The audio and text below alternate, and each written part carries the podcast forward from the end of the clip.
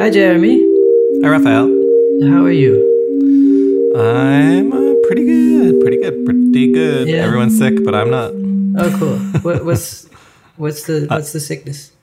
I think everyone. This is like one of the worst flu seasons on record, so everyone's been sick. But you don't work in an office, so you don't really get that like kind of Yeah, the the too many people in one room. So, Mhm. yeah. yeah, or uh, like people who have kids. Uh, Yeah. They're not around you very often. no, I've, maybe I'm uh, gonna lack some sort of immunity, and one day I'll be in a room with kids and just fall apart. right? Yeah, yeah. I don't know. I don't get sick very often, um, but uh, it seems like yeah, coworkers are always sick. Uh, Yeah. Do you ever um, get suspicious that they're sick, and then you look on Instagram and they don't look so sick? Uh, do I get suspicious? No, that would make me like a terrible leader.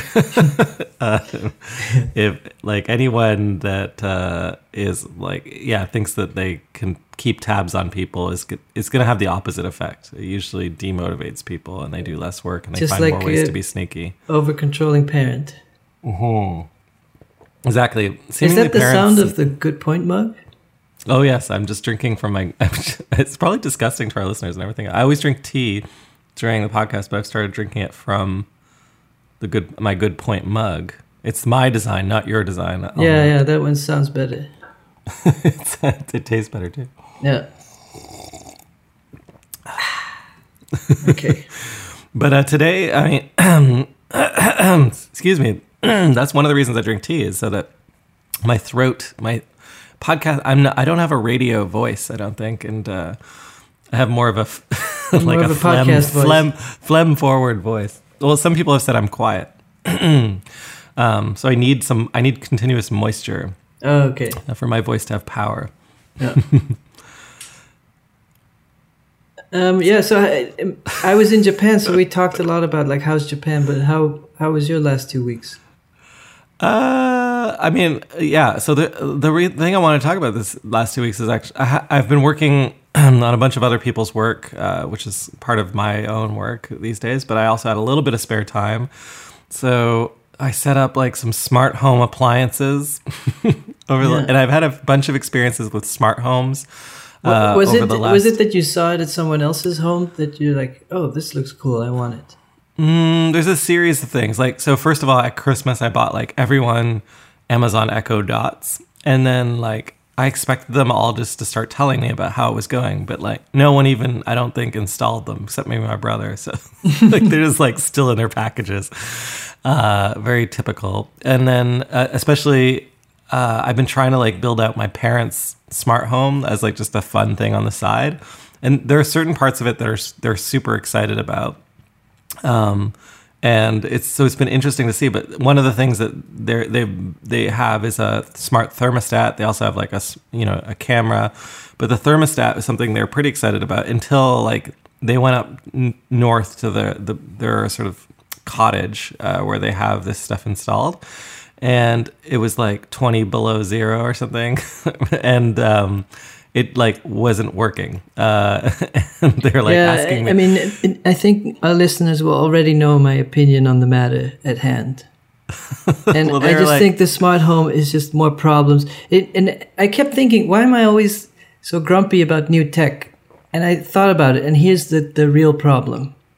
But, well, yeah, I haven't even got it. I haven't even told you yeah, but the, the yet. real problem is that these smart home things and VR and 4D cinema well, it's all lumped together. it's it, they're all really what we need to do is figure out uh, clean energy and just Mm-hmm. stop wasting time on this crap who needs mo- so uh, to me Inconvenience.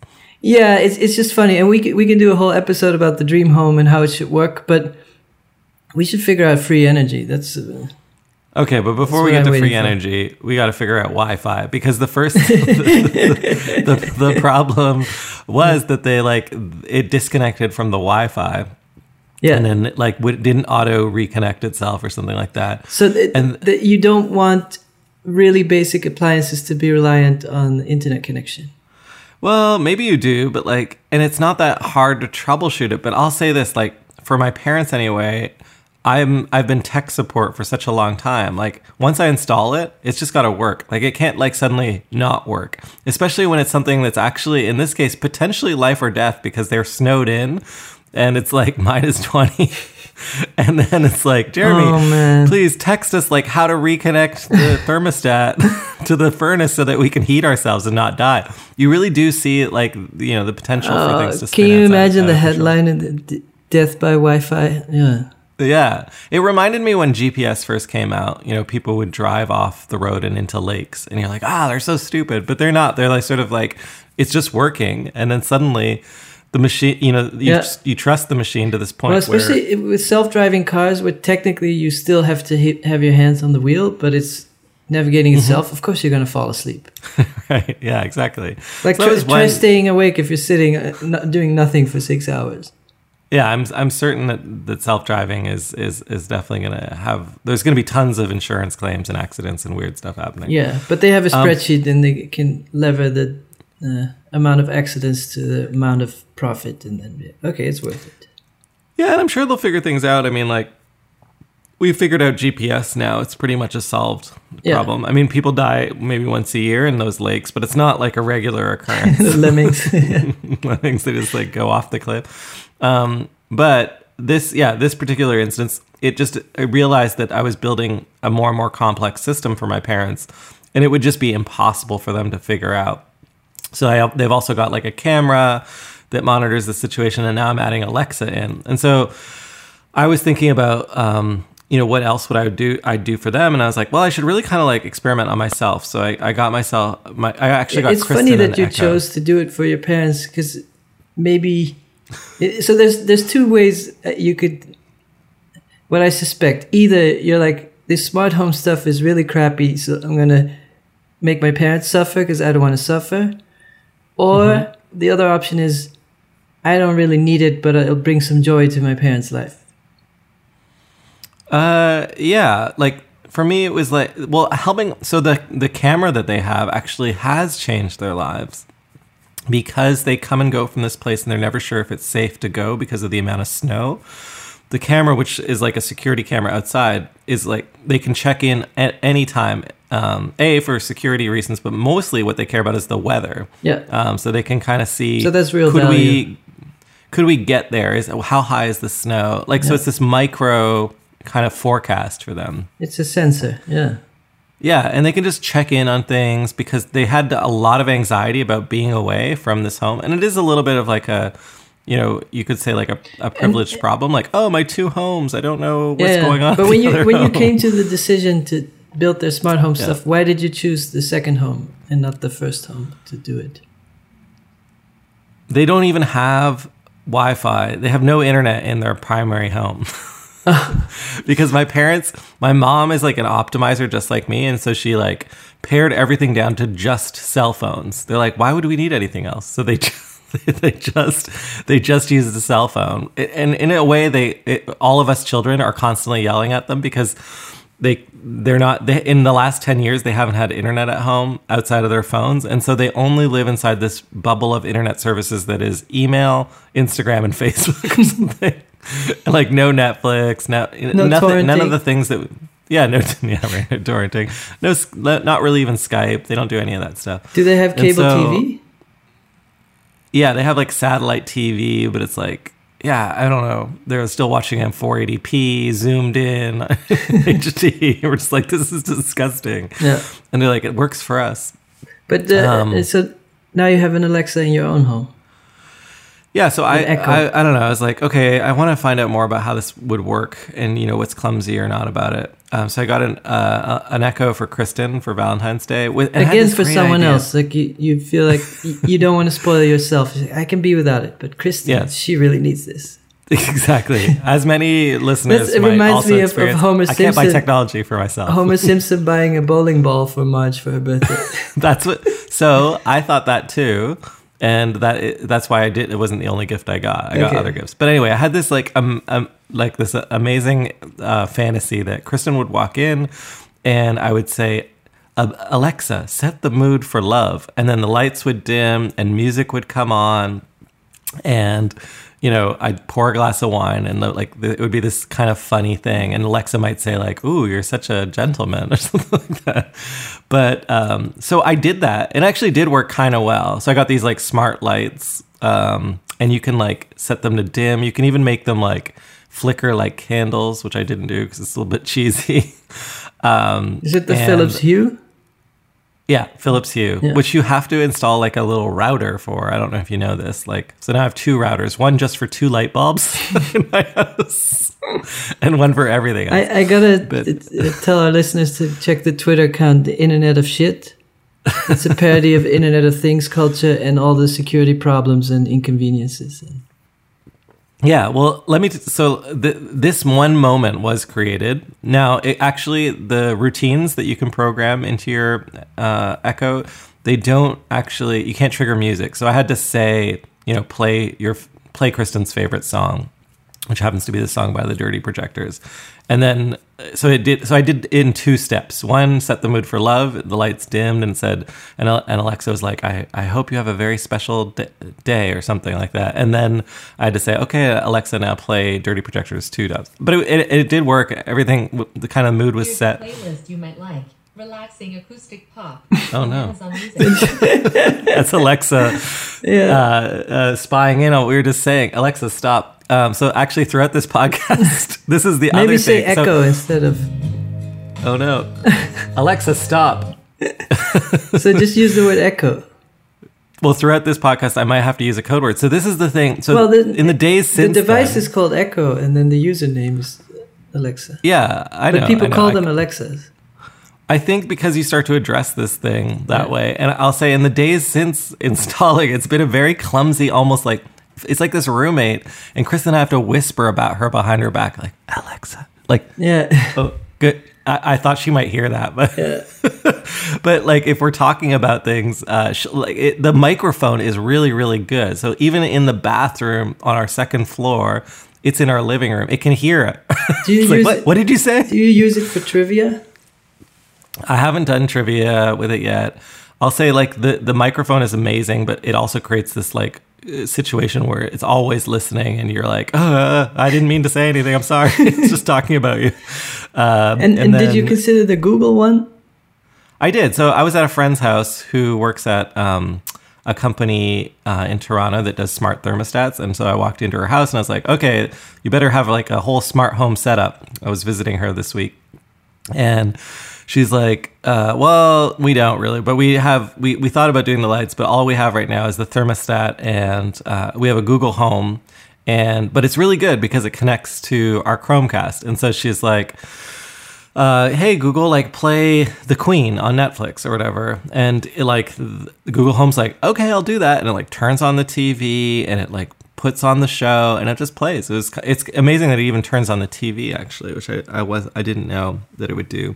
But she's like, I chose it because I think I like I prefer the design aesthetic of the Google Home, and it, it, struck me that like um, most of what these things are is like accessories for the home. Yeah, but, but also I think Google is the best at understanding information and queries.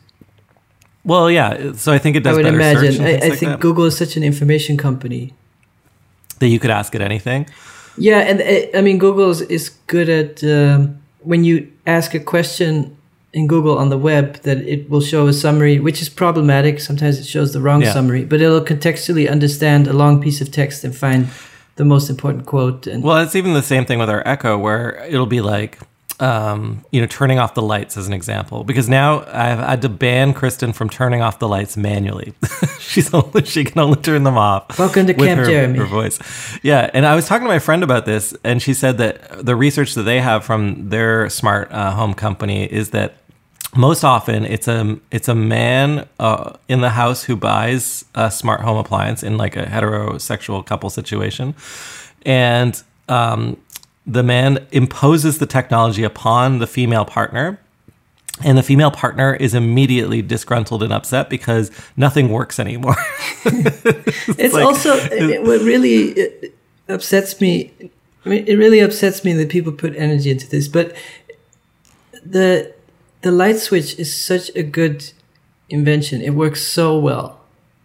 It- Actually, are you? Yeah, it does. But let me tell you, like, so have you read the Design of Everyday Things by Donald Norman? no? Okay, it's a it's like kind of a fundamental design book for product design, but he does like a whole chapter on light switches. Because our assumption is yes, a light switch should be well designed, but let me ask you about the full light switch experience. And mostly light switches work in a home where you live, but do light switches work well for you outside your own home? Yeah, I see what you mean. Yeah. So what, outside your own home, you might find you're in a room and the lights are on. But what's the and it- alternative in another home? how do you turn the lights off? You're like, is it this switch? Is it that switch? And the only way to find out how the switches work is to turn them on and off. Now that can't possibly be good design. Yeah, I, I disagree because I think if you're in someone else's home and you would have to use their voice assistant, and then or you're in an office and all of a sudden you've turned on the the, the sprinklers and God knows what. I think a light switch is really safe. Like the worst thing that can happen is that you turn the a light in another room on or off. But if you have a voice assistant, you might be like, uh, assistant, s- set the alarm, fire alarm, and uh, like accidentally you confuse, turn turn things to chill mode, and all of a sudden it's panic mode, and uh, I don't know. That seems way more problematic Yeah, I mean, of course, there's because there it's it's basically go uh, the voice assistant is command line. You okay. Well, to- here's one. Yeah, you have to yeah. know all the, the sets of uh, requests, and so I don't think it's so simple. It can be that way. I mean, you're right. There's a whole routine of things. So the other thing I did is I set it so that when I'm near the house, the lights turn on. Like there's a geo fence around the house. And the and I actually forgot about this. So the other day we came home and the lights were on, and Kristen and I were really unsettled. Like, how did the lights get turned on? like, you know, like, um, and I, I was like, maybe it's the geo fence. Maybe it's because I also set it for like a timer when the sun sets, or maybe it was because the Echo had a routine. And I, I don't know. Anyway, it was like the number of different interactions that I had programmed, I'd lost track of. Um, and it created this unsettling feeling. But like, is is it really that h- hard in your own home to turn the lights on? No, it's very easy. And I live in a very small home. I've said this before on the podcast that there's like two light switches. Yeah, exactly. Like I, Um, I have one light switch in the kitchen, one in the living room, and the living room one has a dimmer. Oh, they both have a dimmer, but Mm-hmm.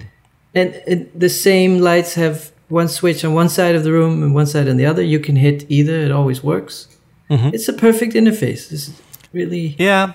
I'll say this every once in a while. There are two scenarios I get into. One, I go upstairs without turning off the downstairs light. Or two, I sit down to watch a movie with Kristen and we forgot to turn off the light. And then, There's also I- something to be said about lazy. sometimes getting up is actually good for you. So Yeah, but what if- it's very funny because it, I was always pro technology. That's the funny thing. I was always excited about technology, and a, a big reason why I like technology is that things just keep getting better. When when you started with computers, you started with a 286 and a 486 and a Pentium, and every time it was so much better. Like you would have to mm-hmm. wait five minutes to open a text document, and all of a sudden it just opens. You have, have a bigger disk drive, you can fit more images. Things just kept getting better. And now they just keep, it seems like they're adding problems instead of solutions. And so, if, yeah, that's basically my feeling. It's true. My earlier comparison, which was around GPS, everyone, no one had to argue with GPS because right before GPS, I was printing out MapQuest directions on like a dot matrix printer at home, and like they're crumpled in my car, and I was like, I was trying to find my way around. Yeah, or even before Um, that, when you had a big book and it wouldn't know about if any roads changed, you, you had that book for 10 years. Right? Yeah, yeah. You would have the anxiety, of And it's very unsafe your- while you're driving to bl- browse through a book. Right. Like the number of people who complain about being lost now is almost zero. Yeah, Like, and, and, and nobody, there's very few people who are like, oh man, I missed the map days when I had the, the big book and it was really, Mm-hmm. yeah. Yeah, yeah. No No, one's like like GPS, I think most people love it. Um, whereas now, uh, you're, you're right. There's like a certain amount of complexity that is overwhelming at times. And this is the reason I wanted to experiment on myself is to feel like inviting this thing into your home is inviting a kind of labor or like a ta- like it's you, it's made to make things more convenient, but it potentially it potentially makes well, it more I, I'm. I'm constantly evaluating because new things are exciting. There's no way Mm-hmm. around that. So when something new happens, oh, how could this be of interest to me? Mm-hmm. And um, voice assistants seem really cool for playing music. But I thought about it. I'm very particular that I might want to listen to a certain song on a certain album, and I scroll through a list, and I can't imagine doing that by voice. Where it's like, what's? Do you have that other live version of this song? No, no, wait. It's the. Then a visual Well, interface actually- is easier. It's pretty good at that, I'll say. Um, and it hooks into like the one reason you would choose an Echo over a Google is that it hooks into all any music any music service that you prefer because it's totally open. So I you can use it. You can make Spotify the default, but um, and you can But request but a you're specific you're song. not I a do it all the time. person who who downloads things that are not on a streaming service. No, No, so that's what I mean. That I, Right. I, I'm a particular like uh, I'll have albums that are not on the services, so it then it's all yeah. You get the point. It, yeah, but it's a nice thing just to have around as even a speaker. So like so one of the arguments that I think I've talked about on previously on the podcast is that like like Andy Rubin, the inventor of Android, he believes that in the future to buy a appliance that doesn't have self-awareness or some intelligence will be considered ridiculous. That when you compare comparison shop, you'll be like, well, this toaster knows when the toast is burnt and this one doesn't. Um, the same thing is is true of uh, sound systems well, or speakers now. That's right? exactly what I'm saying. That um, when you add new features, and there's it's always good news. Like when you go from a 486 to a Pentium, it's, it's better. Mm-hmm. But then when you add uh, self awareness to a toaster, it's actually worse because it's it breaks faster. Mm-hmm. Um, my parents had a a water kettle with uh, different temperature presets, and it broke very fast. So now they have one that simply has an on or off button. It's just Mm-hmm. less chance of breaking. So when you add complexity to something that would, like, imagine your faucet was voice controlled in your kitchen. Uh, yeah, they have that. yeah. but basically, what I think is if you're an inventor, Yeah. if you're starting a company and there's so many things you could put your energy into and then you're gonna do turn it into you- you're gonna make a smart faucet instead of i don't know And- No, no, but- you're, but the- you're you're absolutely right. but the other We the should- other side of the coin is this Yeah. idea of um, adding self-awareness and adding uh, smarts to things um, Mhm. i lost my point Uh, I'll, I'll well, come yeah, back to it yeah, yeah. But uh, the, I think we could bring this back to a cultural uh, place, just you know, for our audience, and and you know, the subject of the podcast podcast is usually how these technologies might affect culture. One thing was interesting is like one of the first things we thought to do because you don't really know all the things it can do. It's always trying to suggest things in its app or whatever, but you you know, you just start to assume it can do everything. So we're well like, I, maybe this is i don't trust things that they say it's gonna be cool if it's not cool yet and they're like no this is gonna be cool yeah, it's the same with Well- blockchain they're like yeah this is gonna change everything and we've been waiting for 10 years and it and then uh, same Well, with 3d wanna- tvs this is gonna change everything no not every new invention is awesome No, that's true.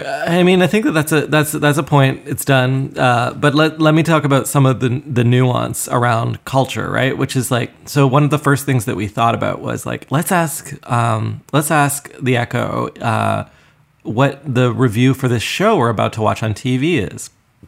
And so we ask it, you know, what's the review for, I don't know, can't remember which show, Last Man on Earth or something like that.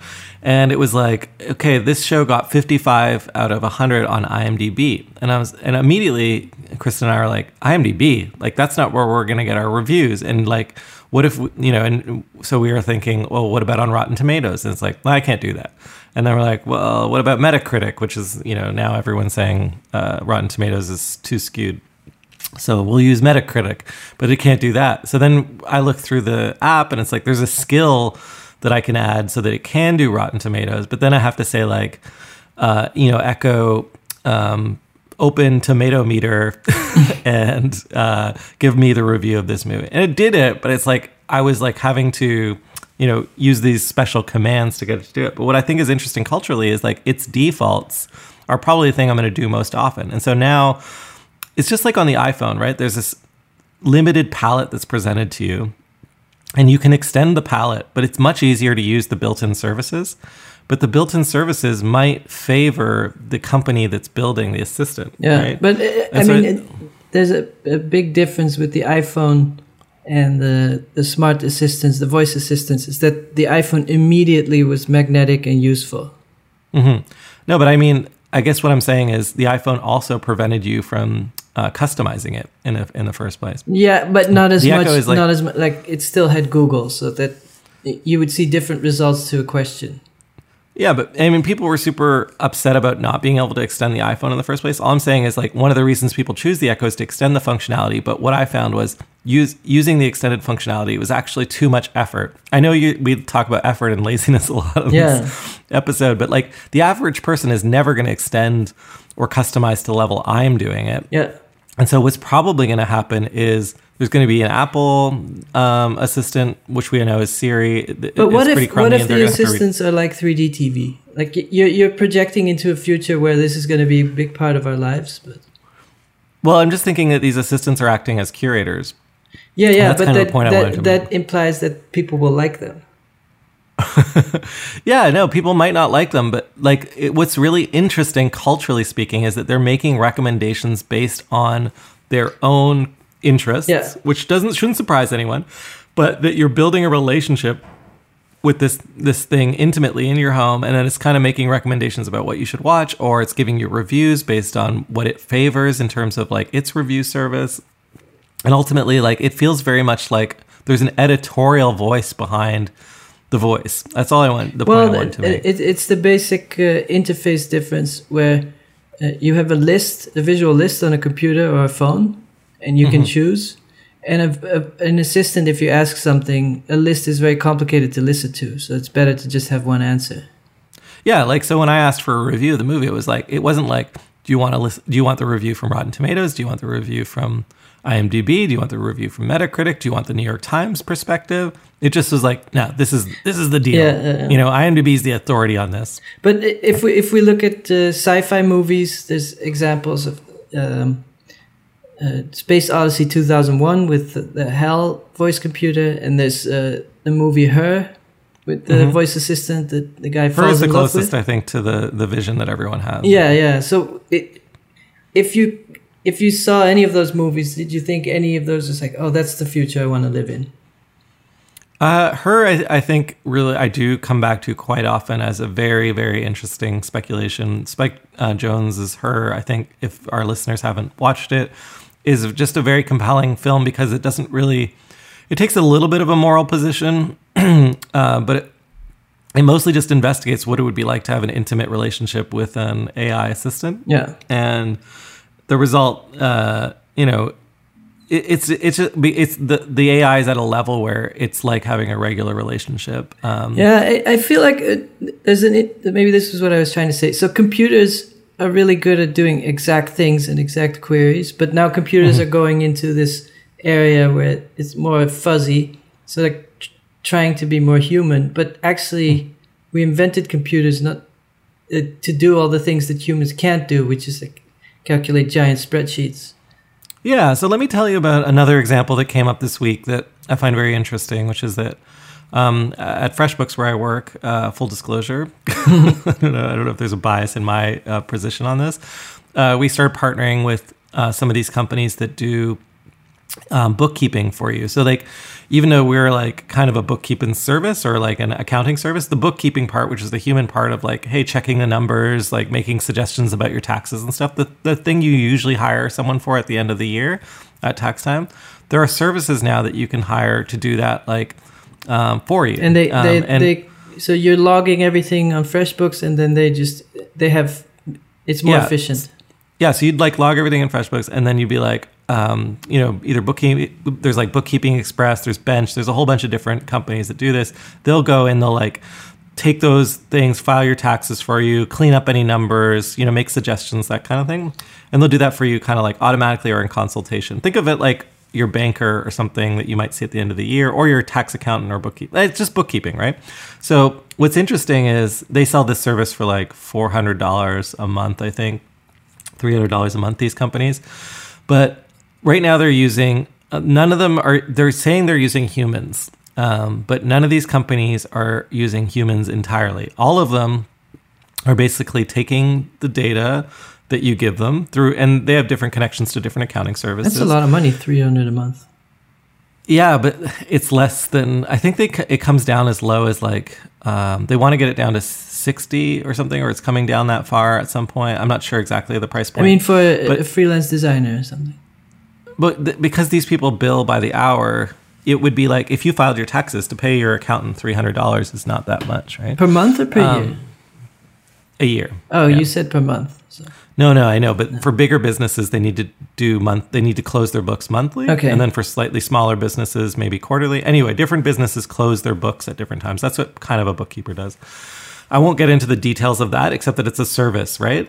Um, and mo- most of what these companies do right now is they take all that data, and an AI kind of scans all of the data and- anomalies? and, and and just tr- no, and tries to do what it thinks is best. And then what they do is they bring a human along, and the human um, fixes the mistakes and tells the and trains the AI to do it better. And so right now it's like yeah, say it's three hundred dollars a month because I have to verify the price point. But but what they want to do is get it down to thirty dollars a month. But when it's thirty dollars a month, you're not you're not going to know when this happens.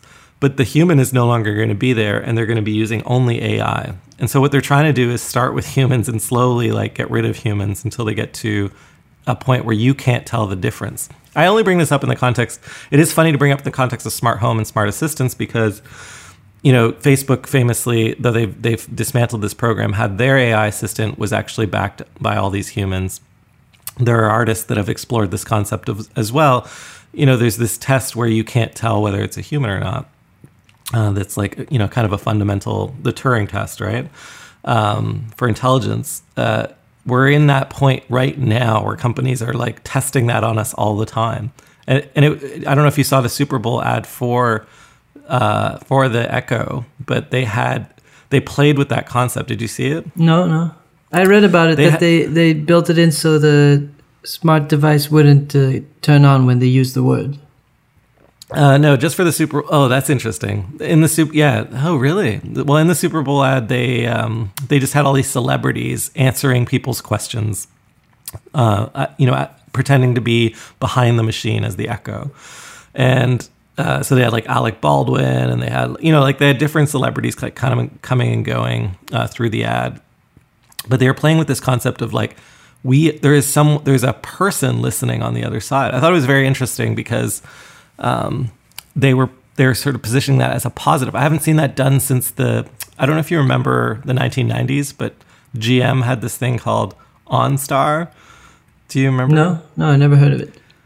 maybe because you weren't in the US at the time, Yeah. but GM uh, advertised this service which was like built into their cars. And what they wanted to do is distinguish a GM car not based on performance, but based on service. And for those of uh, our listeners who are interested in business, service is like one of the key areas you can differentiate yourself from your competitors. As an artist, you might consider it actually like and the artist that provides the best service. I know Raphael is like one of those artists. Like you, you respond to emails very quickly, as an example, and you have a reputation for that.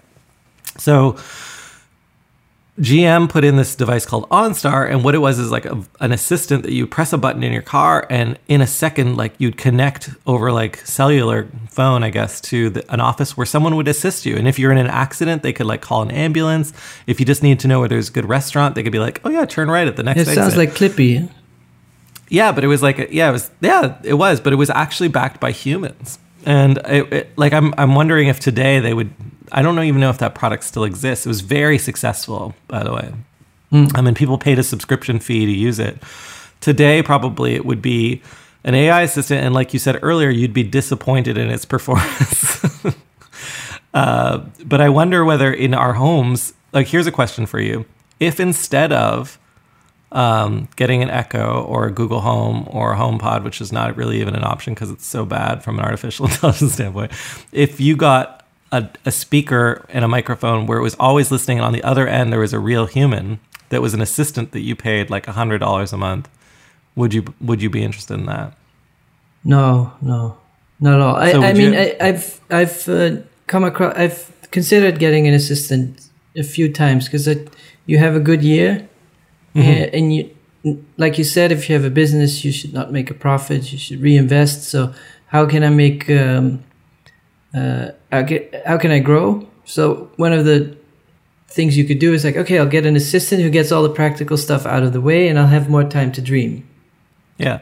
But I worked with assistants and, and interns, and it was way more work than if I just did it myself. So, um, that it, for me, it, it didn't make any sense at all. But I, I, when we were talking about sci-fi movies, I was just thinking of Back to the Future when uh, Doc or what's his name comes back from the future, and he's like, "We need some fuel," and he throws a banana peel in the uh, trash converter that converts it into energy. That's the future I want. Like I, all this stuff is just interfaces to watch TV, and like whether it's a remote or a voice, it, who cares? It- I'd rather go to the movie theater anyways. I don't want to watch binge watch stupid TV.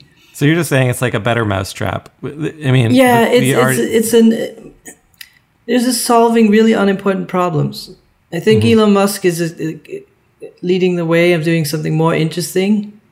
Mhm. But what I really want is like some amazing. Yeah, I guess solar energy is awesome, and that if if I would have to design my smart home, that would be the first feature. Would be solar power, and not a voice control that I can say like, uh, "Make sure I have toast in the morning." It's like it's, it's enjoyable to like get the bread and make the toast and boil the egg. Why would you want to automate that? But you're right. We should be really honest. Like what most people are doing right now is maybe controlling their thermostat, maybe turning the lights on and off. Yeah, and I understand for most people, it's like play smooth jazz and that's it. They they, they don't care what they listen to. But uh, I'm a very particular music listener, so I li- I like a visual list. So um, I don't get. But I imagine if you have a huge home, it's nice to say like play some music in the bedroom, play some music in. I, I don't know. Yeah. Yeah, it's it's I- the same thing. Like people have been trying to figure out the smart TV interface, and then you have all these different boxes that don't talk to each other, etc. And people just watch stuff on their phone. I mean, I watch stuff on a TV because I, I enjoy like a bigger screen. Yeah. I because I, I hate looking at things up close all day. Yeah, that's true.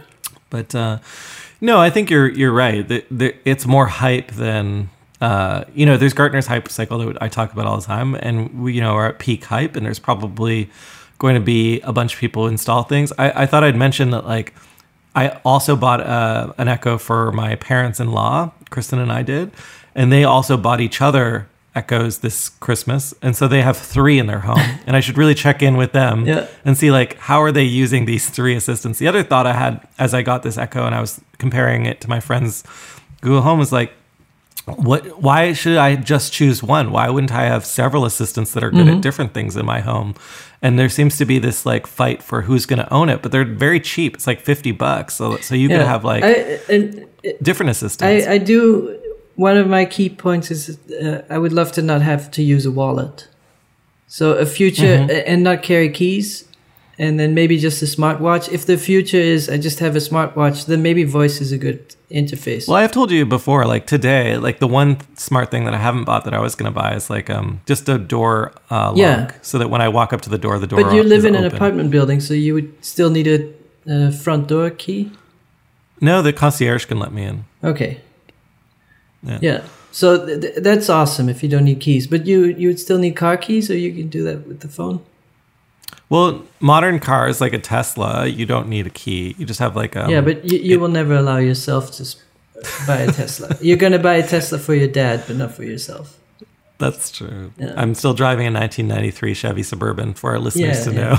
Like You can, you can talk to a of Tesla, psychiatrist like- why that is, but uh, you don't allow yourself to. You don't spoil yourself. it's very hard to do that. Yeah. It, like when you spend money on yourself, I don't know if you have the same problem. Um, and especially when it's not a necessity. Yeah. Like this, I felt that's why I did get this for Kristen, or I've couched it as like a Kristen. yeah, it's the thing. Homer bowling ball. I'd rather improve someone else's life than my own. You know, the, yeah, the gift I got. Yeah, I got really you a is- chainsaw.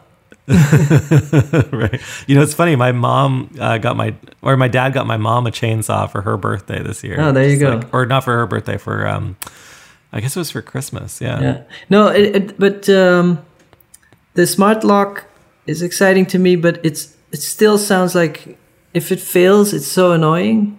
It's so complicated Mm-hmm. that uh, yeah. Right. Like if you got I locked just in I just house- want some uh, transportation and energy innovation. I want to fly around the world in half an hour or shorter. Um, well, I mean, uh, uh, like there are these sometimes these small incremental changes actually do have a big impact. So you remember when hotels used to have keys and then they switched to key cards. Yeah, I think I prefer you would prefer keys. to have a Because the, the key cards always wipe themselves somehow. They they go in and then you have to go back to the lobby. I guess I like the big one thing. the big big key, and you drop it off Yeah. when you leave the hotel, and then you come back and they know who you are and they give you the big. Well, here's a good point. Here's a good point. Why don't hotel? Why aren't hotels smart? Like, why are they so far behind this smart curve? Like, still, when I walk into a hotel, the smartest thing they have is actually total inconvenience, which I, ha- I have to put that card into a little card holder for anything in the hotel room to work. Like, you know that Yeah, little yeah, like yeah, yeah. the lights and don't then work you until and then you, you leave and it doesn't charge. Of your laptop is charging, but it stops Yeah, charging. exactly. Yeah. Yeah, so then you have to get two keys and leave one in. Yeah, Yeah. I find it crazy. No, but this is exactly what I mean. Like all these tiny little inventions that are exciting because it's a hype cycle. It's fine, but we really need some energy innovation. Mm-hmm. Okay. And, like, now, so we have to do we have to do an episode on energy innovation. I did say in a previous episode that solar energy has improved by a factor of a thousand in the last like five years. Have yeah, you- that's you've awesome. like, yeah. So I'm I'm Yeah, all, I'm all I, I don't want to sound like oh I hate technology and VR is crap Mm-hmm. and 3D too, but they really are crap and we just need energy innovation. Yeah. Okay. Well, that's our message for this week. Yeah, right. Nothing more to say here. No, and, and the smart lock seems cool, and then paying with your phone and not having to carry cards. But it's it's also Well, I- one of those things that if it works ninety five percent of the time, but five percent of the time they're like, sorry, we don't take mobile payments. Then Yeah. you still need to carry the wallet, and then if it's not hundred percent, and if you still need to carry the wallet, then you're just going to use your wallet. Well, I do think we have to get back to our core listeners, like, uh, and and and the the idea, everything we've Yeah, been talking like, about so far is about Do galleries about accept. Apple Pay? Well, no, I'm thinking more around consumption, right? So like it's like I want to listen to this or I want to watch this or I want you to do this. But we haven't talked at all about um, I think probably what our listeners care about, which is like I want and I often talk about in terms of assistance and, and a really smart home would be one in which there was more of a collaborative relationship. And that brings us back to her too, where I might have an idea and the device triggers another But idea. don't, so you, we don't mentioned, you think mentioned like the the smart home and adding smarts to a home actually like a, a, a home where you would think best would be a home without internet connection or TV or distractions. But that's why I want to go back to her, which Yeah. is like some portion of the population, in fact, an increasing portion of the population lives alone. Okay. So most people actually do not necessarily, or not, a lot of people live in a relationship, but a lot of people, an increasing number in different parts of the world, are living alone. Um, and we also delay living with others longer, outside of roommates, I mean. and so you can in her they speculate right that the, the the the solution to this new loneliness which technology has created granted is that you would have an assistant that would be your roommate in a way and so that was my first instinct when we brought in this you know this echo is that it was a roommate and thinking about what that might mean is really interesting because what does a roommate do like if you just think about what you're hiring roommate like it annoys you. Right? That's the primary function. Well, that's your first assumption, but we've all had at one point or another a roommate that's also inspired us because they're living Yeah. a separate life, right, parallel to our own. Well, it's nice What- to, well, to the way- debrief the day to someone else. Exactly. Yeah, and and the, the way most of us have lived with a roommate um, is through family, right? And you and you, and you're getting some perspective on your day through this other person. You're either bouncing stuff off of them, or they're inspiring you with what they learned that day. And so there's something. I get this from my roommate, Kristen. There's something really special about a roommate, and I'm not saying that these assistants could get there, but imagine, if you will. If the assistant acted more like that, Yeah, so it wasn't yeah. that the toaster is aware that it's burning the toast, but the toaster is Yeah. aware of other ways you maybe can make toast. yeah, maybe I'm of the yet. school of let computers do computer things and let humans do human things. And so I think when you when Mm-hmm. You put a lot of effort into making a shitty roommate, when you could let the computer do, yeah, you get my point. But here's the failure of your imagination that I'm going to point out, which is that if I'm working today as an architect, like I'm going to go to my architecture job and I'm going to sit down at a computer, the and actually if I'm going as a designer, when it's funny because one of the big pieces of news this week is Google disabled the view image link when you go to image search. So you can no longer view the image on its own. You have to go view the image in context of the website. Yeah, they wanted to create a um, hurdle so people don't copy as fast. Yeah, yeah, it was like it was because of a lawsuit. Now, what's really interesting about that is that for about for the, my entire design career, basically, I've used Google Image Search ever since it's existed. Has been like GPS, where it's like it was it was like solar energy, as you're talking about. It was like, oh, oh my god, this is amazing! I have all of the world's images at my fingertips, right? And I can reference them, and I can create, you know, I can copy and paste them into things, and I use it for visual research. But now they're saying, uh uh-uh, uh, we are going to get in the way of that. And what's really interesting, I think, about that is that the computer prior to this moment, anyway, was acting, Google acted as a great assistant, a collaborative assistant, in that it was helping me make connections that would be take would take so long otherwise. You know, we've all been down those, you know, it's kind of a way of working. I, I guess it's almost a way of thinking. Yeah yeah, in a way of thinking. And architects do the same thing with um, generative design now, right? Where you might sit down and you might program different parameters into your architecture software. Different 3D modelers and product designers do this too. And they're like, the computer is you're assisting you in the design process. And I bring this up because like there's no reason that that wouldn't why would we stop why would the assistants that are currently being invested in by Google and Apple and so on and, and Amazon why would they stop at like they want to take over Pinterest. They, they want you to save everything in a board. They don't want you no, to save just, the images on your computer. They want you. They added that feature that you can star an image, and then later you have a, a Google area where you can see all your starred images. Right, but I'm just saying that there's a. Oh, so you're like maybe the Google News is actually evidence this week that we're heading backward now. We're heading away from this idea of assistive design. Yeah, it's but very I, good that you use the word assistant for a very uh, low tech sort of function, just save image, or a direct link to the image, which. Mm-hmm. And instead, they build a layer on top, and they're like, "Oh, we're going to help you curate the board, and just like Pinterest." and right, it, right, right. it, it, it's the same thing when the internet happened, and I saw a documentary on the future of the internet, and they thought it would be a 3D super super highway, and you would drive a virtual car and go to the library, mm-hmm. and then Mm-hmm. Turns out that Wikipedia is a better interface. But so the same with these voice assistants. It just sounds like a complicated interface. Okay, so you're saying it's a it's it's evidence of over design. Yeah. Basically. Yeah, but maybe over designed to get you locked in. Are you peeing? No, I'm pouring tea. but you can imagine whatever you want. I maybe we wandered off into another room. It's like yeah, it's like we're so Hot deep conversation. Yeah. Anyway, I I just think it's interesting to think about. Um, you know, maybe it's not these three companies. Maybe it's Autodesk yeah, or, or Adobe what, that comes along. what's also interesting to think about is your wish list. Like, what kind of future would you like? Yeah, it's funny. I was doing an exercise with some uh, people I was helping with a small company this week, and I had them do this exercise, which is called five. Well, it's called now. Five, it's called uh, your 20 year roadmap. So you look at what am I going to be doing or what's this company going to be doing now, five years, 10 years, 15, and 20 years from now.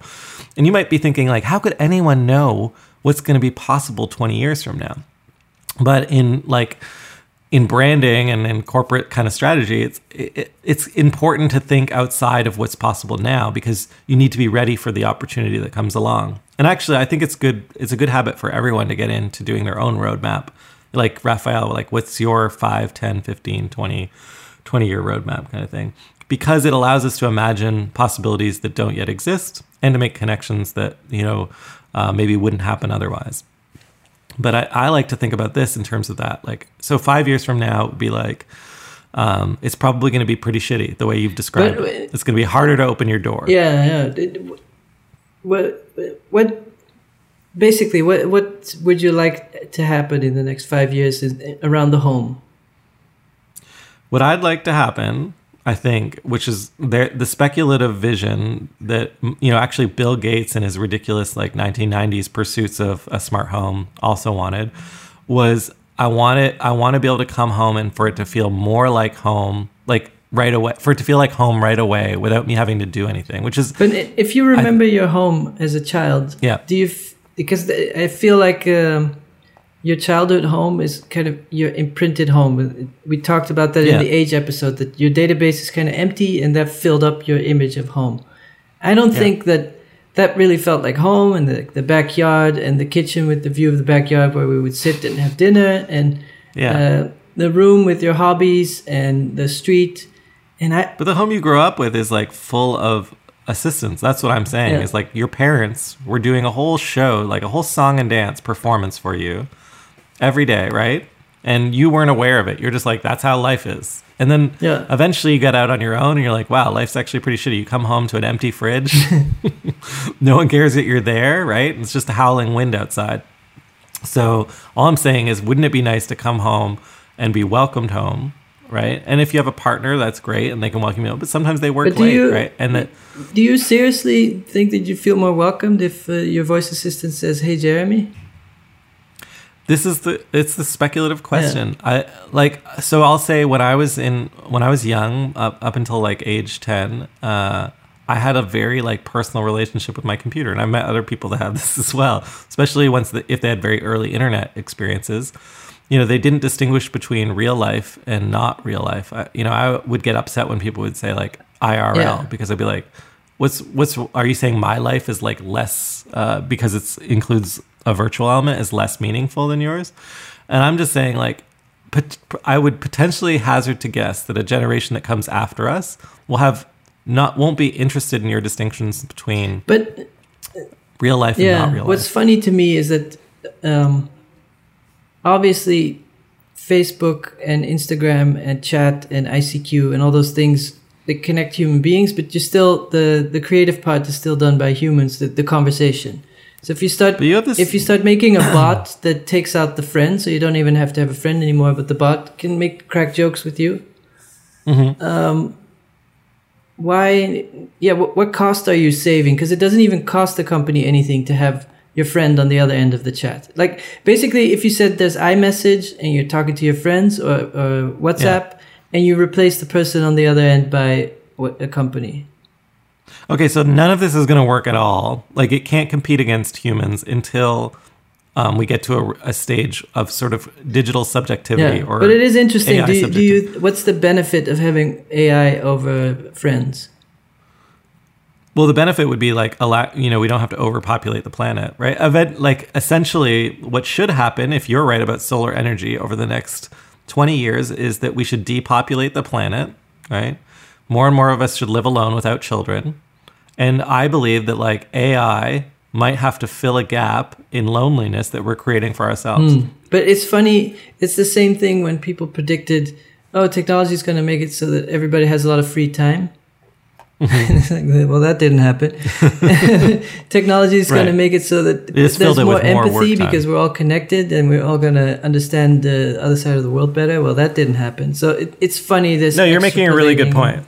The present. You're making a good point because, like, for example, in uh, you know labor, home-based labor, which is uh, you know automation in the home, uh, it was viewed as a lim- kind of a women's liberation kind of movement in its earliest days, right? Like that uh, women would be free from housework uh, because there'd be all these new automated appliances. This started in the 19 like 40s and 50s, but what actually happened was, and it's still to this day because women still share a larger part of the workload in the home than outside the home, is that women took on additional tasks. So by making every task easier, you now have to take on more than one task. In fact, you have to take on hundreds of small, easy tasks, right? By making everything easy, we make it possible to do more. And then we have this multitasking problem, which you've alluded to several times in this podcast, which and I think is interesting which is that like multitasking or potentially wrangling all of these interfaces is our primary task now. Like it's it was much easier to turn on the light when I could just turn on the light. It was much easier to focus when I could spend the whole it- day doing yeah. laundry. I, I, I think uh, we're just going to see a lot of technologies coming up, but we're also going to have to learn that sometimes things fail and like, oh, maybe voice is not great for the home, but maybe it is great for, uh, I don't know, for a surgeon to like. If, if if he has to be, do hands-free tasks, you know, like same with Google Glass. Yeah, like yeah. it turns out, oh, that works well in That's an good, yeah. airport, but not in a in a bar. yeah, that's that's a good point. Um, and they're not finished. I mean, Google's not finished with that. Yeah, I think like uh, Intel came out like with this new speculation on like smart glasses that Um, it's going to be like laser projectors, and I don't know if you saw that this Yeah, week. yeah, yeah. I, I was listening to the Vergecast and they were saying, well, if it's not hic- hooked into an ecosystem, then it's going to be useless. Mhm. If it's if it's like a, a third party Bluetooth device that keeps on disconnecting. But the good point is like the home is probably best filled with people, and you know this is what this is my thinking too. I think you're alluding to that as well. But for those that are alone, maybe that that that's why um, co-working spaces, and we've talked about this in previous episodes. That's why they've become so popular. Like, why is WeWork worth twenty billion dollars? That's the most highly valued um, new startup in the last five years. It's because they have this concept that good things happen when people get together, yeah, right? And it, it- also no matter how real cheesy estate that sounds, keeps going up. So if they have a, a foothold in real estate and the the shrinking of the apartment, that people have no other choice than to go. Yeah, I guess you're right. Like make the apartment small. So what you know what might happen is the smart home appliance, and it, is true in both of our apartment lives, is kind of useless because everything's within arm's reach, and in fact, you don't really want to spend that much time at home. You want to go out and and work with friends or go to a restaurant. To think um, that it might actually end up being irrelevant because our homes will just be It- coffin apartments. I, I just think if something's good, it's really obvious. So it, Mm-hmm. I remember, you know, when the when the iPhone came out, if you handed something like that for, to someone for three minutes, they're like, "I'm getting one. I don't care if I have to pay for two years. I'm getting. I need one." And you're addicted from day one. And you're like, "Try this VR helmet," and people are like, Ugh. "No, but it's going to be cool in 25 years." Yeah, but you know, you did make a um, you you got AirPods before me, and you're like, it's addictive. You mentioned uh, having wireless headphones was addictive, and we've talked about this previously. Like having something in your ear that augments, you know, part of your thinking. Yeah, but it's uh, immediately that's cool. It's not like, "Oh, you're going to have to use this for 10 years and learn all these commands." And, and Yeah, but you keep talking about a form factor, right? And I'm just talking about um, more of like a cultural movement toward computers taking over part of our social. Yeah, yeah, I, I uh, understand, and it, it's it's clear that uh, mobile and desktop are more and more embedded in life. It's also because they're obviously very useful and good and addictive, but then other form factors might not be so great. Yeah, I'm just, I, but I think it's interesting that everyone that there there is an experiment. Yeah, there's no, experimentation happening That- now. That's awesome, but I don't know if it's awesome. Like I'm just I'm hesitant. I'm like doing my 5, 10, 15, 20 kind of thinking on this, and um, and and uh, what about uh, for artists? Is, is the voice going to be a, a cool area to experiment with?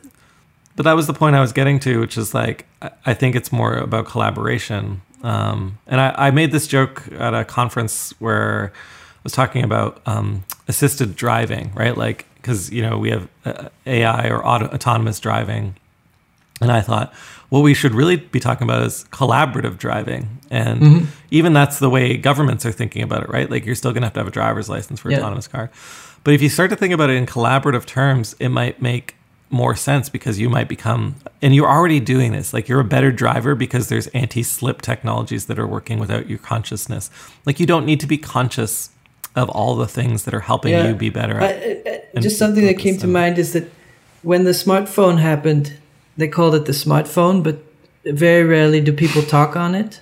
And Mm-hmm. and talking became much less because you could do so much by text. And all of a Mm-hmm. sudden they're like, well, let's bring voice back. But every actually everybody hates voice. yeah but the vo- I'll say the voice works way better with Amazon and Google products than Siri. No, I think you've but been I'm, I'm talking about voice on the phone. Like you can talk to people, Oh. like phone calls, see, and people like, don't you dare call me. That's the rudest thing. Just text me. yeah. so maybe well, maybe time, the smart home would be better with a chat interface. I don't know. I mean, but you're alluding to something which we we can talk about a, for a whole episode, which is that the way time has been the value. Uh, this value structure built around time has changed radically in the last 10 or 15 years like a person's time The rhythm of the day is different. yeah it's just it, getting someone's attention face to face is now the most important valuable thing on the planet and therefore like a phone call is the literal like it's jumping the line it's saying Yeah, like but that, so it's interesting when we realize like, okay, a, f- a phone call is a really an inconvenience. and It's only for trusted friends, but then Mm-hmm. the voice interface, adding that to the home, yeah, huh? Hmm. we'll have to see we'll have to see. but maybe like um like you know I it's I've been encouraged to see like friends writing software more and more recently um for creative expression on mobile phone like more and more friends are writing apps for mobile phones. They're writing like VR our friend uh, like a friend uh, has made a VR drawing app recently and released it publicly. It's really interesting. Artists have always had a role in making tools. And I think like it's you know you can write skills for the Echo. That's the reason I got it as like I want to experiment with like hey, could I write it or make it do something that I like? You know, it was the impulse when Kristen came home for Valentine's Day. The could I work with this to create like an Oh, interesting so funny for? Valentine's Day. Oh, I got your voices. But but think about it in a performative context. I, I don't know. That's my that's my challenge to our listeners. Like, how could you perform with an Echo this It year? is it is really fascinating that uh, as an investor you have to make a bet on a new technology. And there's been numerous times where I was uh, hesitant about new stuff and I should have been more excited or the other way around. It's really hard to predict. Mm-hmm. It is. Yeah. It's hard to predict. when I mean, when the that- when the phone came along, I thought apps would be inconvenient because you have to download them and update them. And I thought, oh, the, the web is much better than just web apps. And even Facebook made a big bet on a on an HTML5 based app and turned out to be too slow. And then It's true. And if you talk to people five years ago, they've been like, the iPad is the fastest selling product ever. Tablets are the future. Yeah. And of course, no one's using a tablet yeah, today. very hard to predict. And we forgot all about the, reading the ad. Oh my goodness. Yeah. Well, we can read an ad now. Yeah, Okay. let's do it. We, we, we, we did forget to read an ad. We are supposed to read these at the halfway point because we know that probably people are not listening at this point. Maybe we should like open the show with an ad. Okay. So anyway, here's our ad. hey Jeremy, do you know the difference between meat and meat?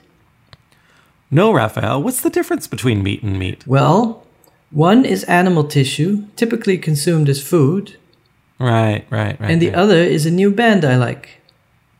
What kind of music do they play? It sounds like Air, Serge Gainsbourg, and late 80s Leonard Cohen chopped up with a cinematic steak knife. Weird. You should see their artwork sausage thumbs, sliced meat heads, wiener guitars, girls on steak.